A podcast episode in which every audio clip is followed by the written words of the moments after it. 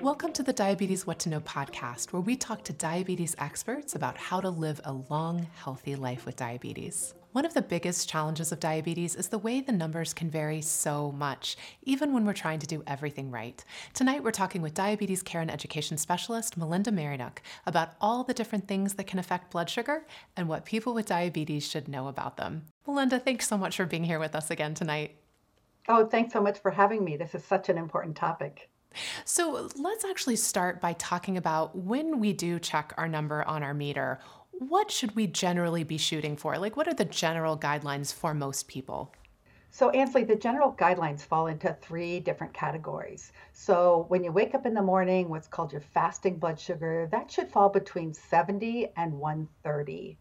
But through the rest of the day, considering the fact that you're eating, you've got a wider range, that should be between 70 and 180. Um, and the goal is to have it there about 70% of the time. We recognize that sometimes you're still a little above that, don't freak out, or sometimes a little bit below that, don't freak out. And then at bedtime, those people that are advised to check before bed, the target is a little higher still to reduce the risk of low blood sugar, and that's between 90 and 150. Got it. Okay, so of course people are going to want to check with their doctor to figure out what's right for them, but I'm so glad you started us off with kind of like the general the general what we're looking for. Right. So let's talk about kind of the major factors that can affect blood glucose numbers that people with diabetes can do something about. You know, the big three food, exercise, yeah. and medicine. Let's start with food. Top line how can food affect blood sugar? Um, it's the source of fuel for our bodies. So it's important to just do a little physiology and remind ourselves why we're eating. It's to give ourselves that energy. And that energy that's so important is in the form of glucose. And glucose comes from all kinds of foods. Sometimes you think about glucose as a sugar just coming from sugar foods. It's not just sugary foods, it's also starchy foods like whole grains, legumes, starchy vegetables. So, foods that you don't think of as sweet. And so, the importance of recognizing that we get this glucose from all of our foods, primarily carbohydrate, but also knowing that foods that contain a lot of protein and fat will also affect our blood sugars at a little bit more slower rate and perhaps not push it up as high, and it will not affect the blood sugar as immediately. Carbohydrate has the most rapid effect and also tends to push the blood glucose up the highest. So, one of the things that we hear is that the same food can impact people differently. So, for some people, corn might really cause their blood sugar to go up, whereas for other people, it's rice that can cause a big spike. Yeah. How can someone figure out which foods are better for their body? Yeah, it's a really hard thing. Um, it's very individualized, and the more you live with your diabetes and checking blood sugar, the more you look, you learn from it. There are a few general guidelines that I want to point out. First of all, we know that carbohydrates in general are going to have the most impact, and the more fiber that's in a carbohydrate, the less impact it will have. So brown rice a little better than white rice or um, starchy, uh, high fiber vegetables a little bit better than uh, low starchy and uh, vegetables that don't have much fiber in it, like iceberg lettuce, for example, or peeled cucumbers. Also, the quantity of the carbohydrate makes a big difference. So, a half a cup of blueberries may not affect your blood sugar at all, but a cup of blueberries may spike it. So, the amount of carbohydrate, even if it's a really healthy carbohydrate, is going to impact your blood sugar more. Um, the quality of the carbohydrate. And what I mean by that is the more processed the food is, it tends to have a higher push up on the blood sugar. And the more whole and unprocessed the food is, the less impact it may have on the blood sugar. The fourth thing I want to mention is the amount of how easy it is for that food to be digested. So, for example, something that you're drinking, juices or sodas or sweetened teas, they're going to be digested very quickly, and that's going to have a bigger impact on the blood sugar. And you asked, how can you tell? Like for one person, corn may raise it up, and somebody else it doesn't. One thing you can do is do something that I've heard you refer to, Ansley, as paired checking. So, checking your blood sugar at the time you're going to be eating something, and then uh, checking it one to two hours later, repeating that with the same meal uh, and seeing if the corn really is the food that is pushing your blood sugar higher, perhaps replacing it with a different vegetable and seeing if you have a similar spike in your blood sugar after. So, I guess I'm saying uh, recognize a number of things are going to impact how much your blood sugar is uh, affected by a carbohydrate food, but you can also check it by uh, monitoring your blood sugar about two hours afterwards and seeing, in fact, maybe it was the food, but maybe it was something completely different. It's not always the food that we sort of put the blame on. And we'll be talking about some more of those things a little bit later on in the show, besides food that can affect blood sugar. But I'm so glad you talked about fiber because I think sometimes when we look at like, you know, nutrition facts and we see that beans have a lot of carbohydrates, it's easy to forget they also have a lot of fiber. So they are still really good for us. Right, right. And there's some controversy about the term glycemic index, and you may have heard that. And there's a rating of some carbohydrates. And, and legumes, for example, have a very low glycemic index, meaning that for most people, it's really not pushing up the blood sugar that much. So a lot of carbohydrate, but it's a really healthy carbohydrate. And for most people, it doesn't spike their blood sugar. So, there are some foods that are good for us, like fruit, for example, that may raise our blood sugar more than we want. So, any yeah. tips for how to minimize blood sugar spikes with things like fruit? Yeah, uh, important because uh, fruit is such a healthy food, and so many people with diabetes avoid it because they say, oh, it's just too much sugar. Well, two things to think about. One, check the quantity, check the portion size. And one of the things I love about berries is for 15 grams of carbohydrate, you get you know, about a cup full of berries, whether it's blueberries or strawberries. So that's a pretty good quantity. Whereas some other fruits, I mean, at the other end of the spectrum would be like a dried fruit, where you'd have a very small amount, two tablespoons of raisins to be about 15 grams of carbohydrate. So check the quantity and make sure you're eating it in moderation, about a 15 gram portion. So that would be the one step. The second thing is think about is there something you can combine with that fruit that has either protein or fat in it that can help lower the glycemic spike. So, for example, if you're having some sliced apple, can you spread a little peanut butter on top of it or almond butter on top of it? If you're having watermelon, one of my favorite salads is taking watermelon and mixing it with feta cheese and some uh, chopped mint leaves, and that decreases the spike of the watermelon with the cheese. Um, if you take some wonderful uh, cantaloupe and wrap a little prosciutto around it, um, a little meat, that addition of the protein and a little fat will help minimize that spike. So think about what you can add to it in the form of nuts, um, nut butters, um, meats, or cheeses with your fruit, and that would absolutely decrease the, the spike that you may get from some foods. Oh, that's a great suggestion. And I will just make a personal plug for watermelon and feta and mint is delicious together. So definitely try it. So, Melinda, when it comes to managing diabetes, we talk a lot about what we eat, but can when we eat have an impact on blood sugar? Like, for example, can eating dinner a little earlier or not snacking at night make a difference?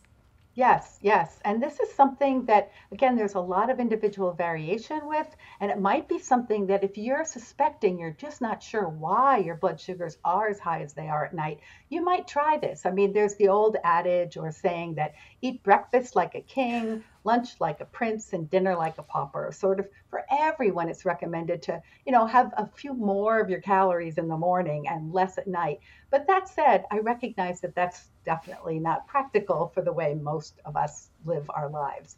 But keeping that in mind, um, having uh, your dinner meal perhaps instead of at eight, maybe at seven or at six, a little bit earlier, decreasing perhaps the amount of carbohydrate that is in that dinner meal if you are having higher blood sugars at night than, than expected.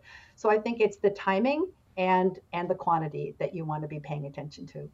I want to add there's been some interesting research, um, and not a lot of it, but this is something you can experiment on your own. Is that some people find that by holding the carbohydrate to the end of the meal, for example, having the protein, um, the fat, and the vegetables first, and then having your potato or corn or roll or starch at the end, the uh, fat and protein that you've already eaten might mitigate or lower the overall spike of the carbohydrate. So that's something else to think about. So that's kind of the opposite of the usual bread basket syndrome. So, like, instead yeah. of bringing the bread at the beginning of the meal, we want to eat it at the end. right. Absolutely. Good point.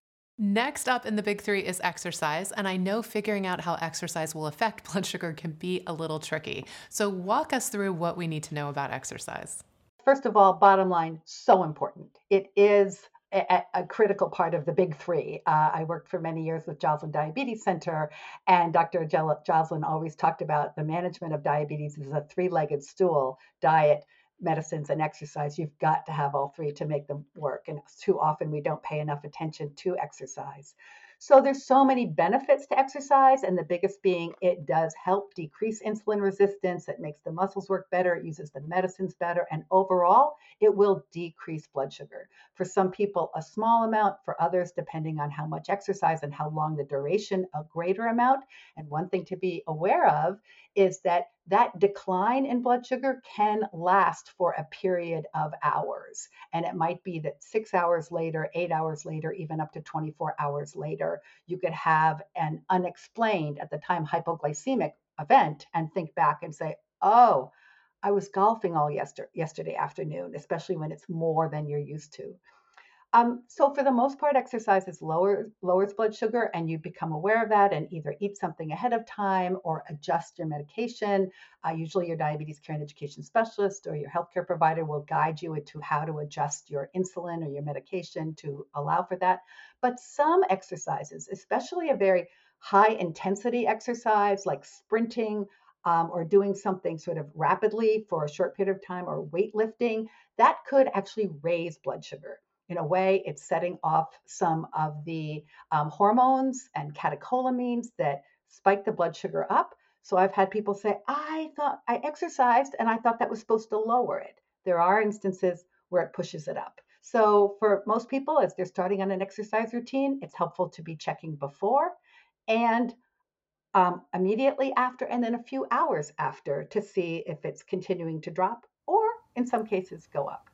You know, as you're saying this, I'm just reminded of the saying, you know, your diabetes may vary. And that's why it's so great that we have the meter so we can constantly be seeing, yeah. like, what's happening with my body? Like, does Absolutely. weightlifting affect me or not? And I love the fact that you are sort of your own scientist. You know, your your doctor, your nurse practitioner, they won't know about how your body reacts to things the same way you will. And it's such an amazing tool, whether you're using a blood sugar meter or continuous glucose monitor, to be able to really see your own trends and come up with your personalized uh, solutions to each of these situations. That's great. All right, last of the big three is medication. In general, what's the effect of medication on blood sugar? It's fantastic. This is. Uh, often as a dietitian, people will say to me, I don't want to go on the medicine, just keep me on some kind of meal plan that will keep me off that. And, you know, I think food is amazing, exercise is amazing, but at the same time, there are so many excellent medicines that have benefits even beyond just lowering the blood sugar. So, in terms of the different types of medicines, uh, it is true that insulin, of all the diabetes medicines, and there are about eight different categories, is the most effective. So, if you get to the point where you are starting on insulin or you've been on it, know that that medicine is absolutely effective in doing what it's supposed to be doing. Um, but the many other categories of medicines not only do a good job at lowering blood sugar, they may have some other benefits that your care provider will be talking with you about. Some of them are really helpful in helping with weight loss. Some of them have a cardioprotective um, uh, benefit to them. So if you're at risk for heart disease, some of them benefit you there. Some of them do carry a greater risk of hypoglycemia, not just insulin, but some of the other medicines as well, just a few. So be aware of that. Um, and also be aware that a combination of medicines um, is often a good thing. Uh, don't look at that as if you have to start a different class or type of medicine or increase the medicine. It's not that you did something wrong. Uh, it's that sometimes two different medicines together have even more beneficial effects. Both maybe one will help your weight more, one will help your heart more, and both will help your blood sugar. So think about it that way. Oh, fantastic. So it often happens that someone will eat the same meal or the same snack, you know, two days, like in a week, and get two very different numbers. And that's because there are a lot of other things that affect blood glucose, like sleep or stress or being sick, for example. And that's what you were talking mm-hmm. about earlier. It's not always about the food. So let's talk about a few of those. And let's start with sleep. Tell us, how can a poor night's sleep affect our blood glucose? It's interesting. We are discovering more and more and more how beneficial beneficial sleep is to so many aspects of our health. I think there used to be sort of a badge of honor when people say, Hey, I can get by with only six hours of sleep. Well, honestly, that's nothing to be proud of anymore because even though you might feel refreshed and able to accomplish the things in your day, it's overall not doing great things for your body. So it's recommended for everybody, not just people with diabetes, to be aiming for seven to eight hours of sleep a night. Um, for people with diabetes, we are seeing associations between higher blood sugar levels, a little bit more increased insulin resistance, increased weight gain, uh, greater consumption of food. And some of that is, yeah, you can't sleep, you get up, you go down, you have a bowl of cereal or a glass of milk or something like that. More carbohydrate cravings. So it's something that the scientists are paying more attention to.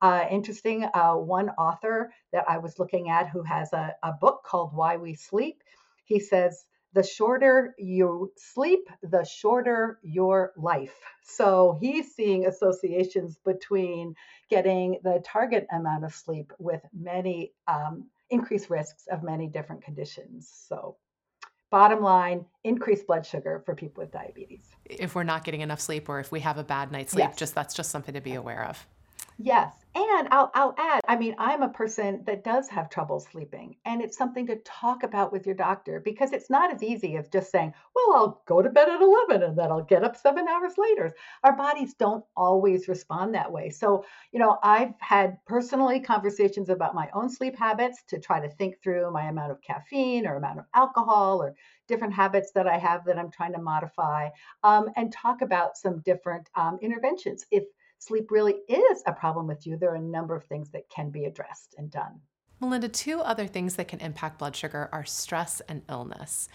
If we're experiencing a lot of stress, what should we know about how that may be impacting our blood sugar? Yeah, so with stress, you know, whether that's um, fear of something or just a really stressful situation in our lives, going through, you know, a painful divorce or whatever it is, uh, that releases that hormone, adrenaline, that fight or flight hormone to get your body up and ready to go and really releases a lot of glucose and it pushes the blood sugar up. So it's a normal response, but people with diabetes don't have the normal insulin response to bring that glucose down. So for many people with diabetes, a variety of stresses, emotional stress, physical stress, uh, can uh, raise blood sugar. The other thing I want to point out with stress is sometimes your blood sugar can drop. We think usually about stress increases it. The other thing to keep in mind is how do you respond to that stress? So if you have stress in your life and you find yourself eating a lot of ice cream, uh, that's going to in- increase it even more. Or if you find yourself not eating food because you're feeling so blue, you just avoid food altogether, which is a response that many people have not me. Um, but that's going to lower your blood sugar. So it's a stress can bring it up, but stress can also drop it if you respond by not eating. All right. What about being sick? You know, how, how does that affect blood glucose numbers? In a very similar way. So illness, sickness, as well as surgery, even dental surgery, is it uh, pushes out those same hormones those uh, fight or flight uh, hormones, uh, cortisol, adrenaline, and you're also going to have uh, a hyperglycemic uh, blood sugar uh, raising. It's temporary. it's typical for often blood diabetes to be diagnosed in a hospital because you've got that extra stress not only the emotional stress of being in the hospital, but the stress of whatever condition it is that you're in there for, surgery or whatever. And it raises the blood sugar. The insulin is uh, not working as it should, able to bring it down. So in a way, it's a good thing. A lot of people get diagnosed with the, with diabetes unintentionally when they are in the hospital for something else.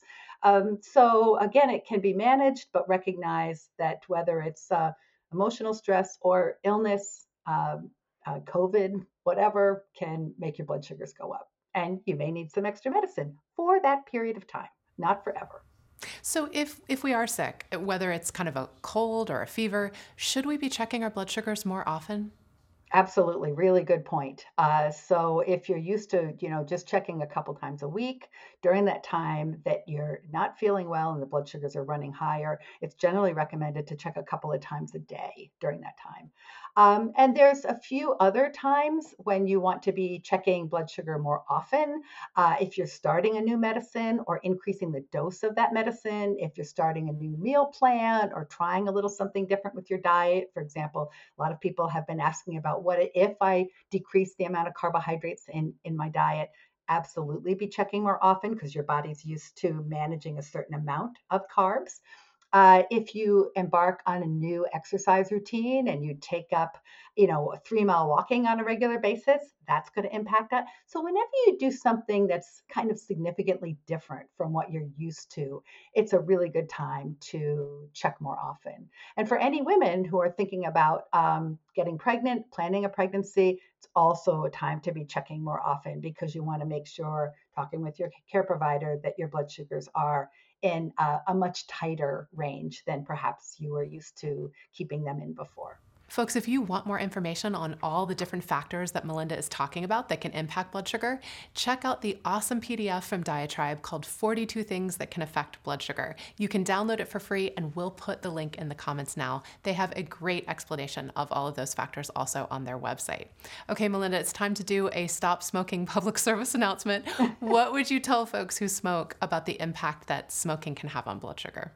I think you know the answer. I mean, there are very few people who smoke that don't realize um, how detrimental, how um, harmful it can be, especially for people with diabetes. Uh, it uh, increases blood sugar even more. Um, it uh, nicotine makes it just harder for uh, the me- medications to work. You're more insulin resistant. You need larger doses of the medicine, especially the insulin, for them to work as effectively. And I don't even need to mention the the negative impact that smoking and nicotine can have on a myriad of complications because the impact goes directly onto the blood vessels, both the large and small blood vessels, therefore leading to higher risks of cardiovascular disease, high blood pressure, damages in, in the uh, small blood vessels in the eyes and in the kidneys. Not one good thing about smoking for people with diabetes. So, we know that the dawn phenomenon for many people can impact blood sugar in the morning. Can you explain a little bit about what that is and what people who are noticing higher numbers in the morning can do? The dawn phenomenon is a phenomenon that really everybody has, not just people with diabetes, but as a normal part of sleeping and sort of your body internally saying, okay, pretty soon I'm going to be waking up there's this surge of hormones that sort of says, all right, soon we're going to be stretching, we're going to be meeting the day. And that surge of hormones, again, like with the stress and the illness, pushes blood sugar up. So, for most people whose insulin is working okay or is on the right dose of medication, uh, that dawn phenomenon, uh, when the blood sugars go up, the insulin or the medication pushes it back down, and we're sort of in targets. But there's times when the blood sugar is too high in the morning, and it might mean a couple of things. It might mean you have to look at what you're eating at night, and if the dinner meal is too late or too much of a large carbohydrate snack late, that may need to be modified. You might say, Oh, I'm still high in the morning when I wake up could be due to this dawn phenomena. Maybe I'll do a little bit of exercise at night. And I really recommend that this be sort of light exercise because the risk of doing too much exercise before going to bed is that it could decrease the blood sugar while you're sleeping. That triggers another reaction called the Somogyi effect, but same idea. Blood sugar drops too low, and thankfully, we do have a protective medicine um, mechanism in our body that the liver will release sugar to push you back up again. But you wake up with a spike and not realizing that you dropped too low. So maybe better if you're waking up early in the morning or in the morning with the high blood sugar before starting breakfast to make it even higher. Do a little walk, do a little exercise then. But do talk to your care provider um, bring in some numbers.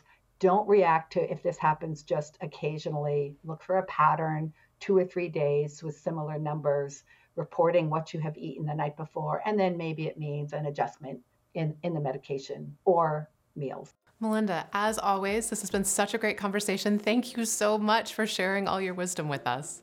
You're so welcome. It was a pleasure to be with you. Take good care. Good night.